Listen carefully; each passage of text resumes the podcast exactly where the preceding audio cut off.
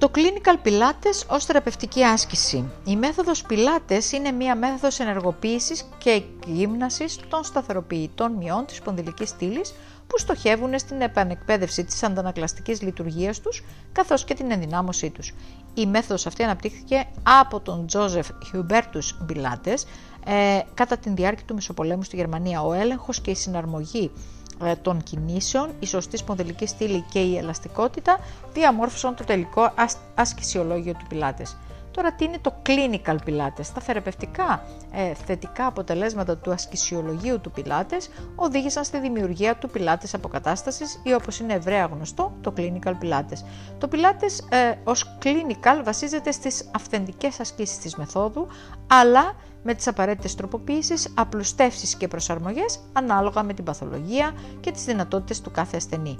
Έχει ως στόχο την αποκατάσταση της ενέργειας και την ενδυνάμωση όλων των λειτουργικών συστημάτων σταθεροποίησης.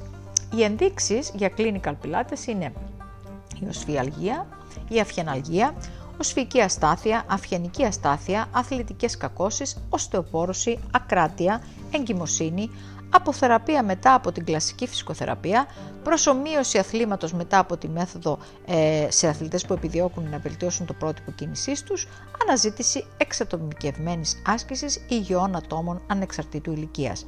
Οι βασικές αρχές του ε, Clinical Pilates ε, μετά από τη μέθοδο ε, της του clinical, οι ασκούμενοι ε, θα εστιάσουν στη βελτίωση της φυσικής τους κατάστασης μέσα από ασκήσεις που στοχεύουν σε έλεγχο της αναπνοής, εκμάθηση και της θωρακοδιαφραγματικής αναπνοής, ενεργοποίηση και ενίσχυση των εντοβάθη σταθεροποιητών μειών, σωστή ευθυγράμμιση του σώματος και έλεγχο του κορμού, εκπαίδευση της σωστής θέσης αλλά και σύνδεση της κεφαλής του θώρακα, της λεκάνης και των άκρων.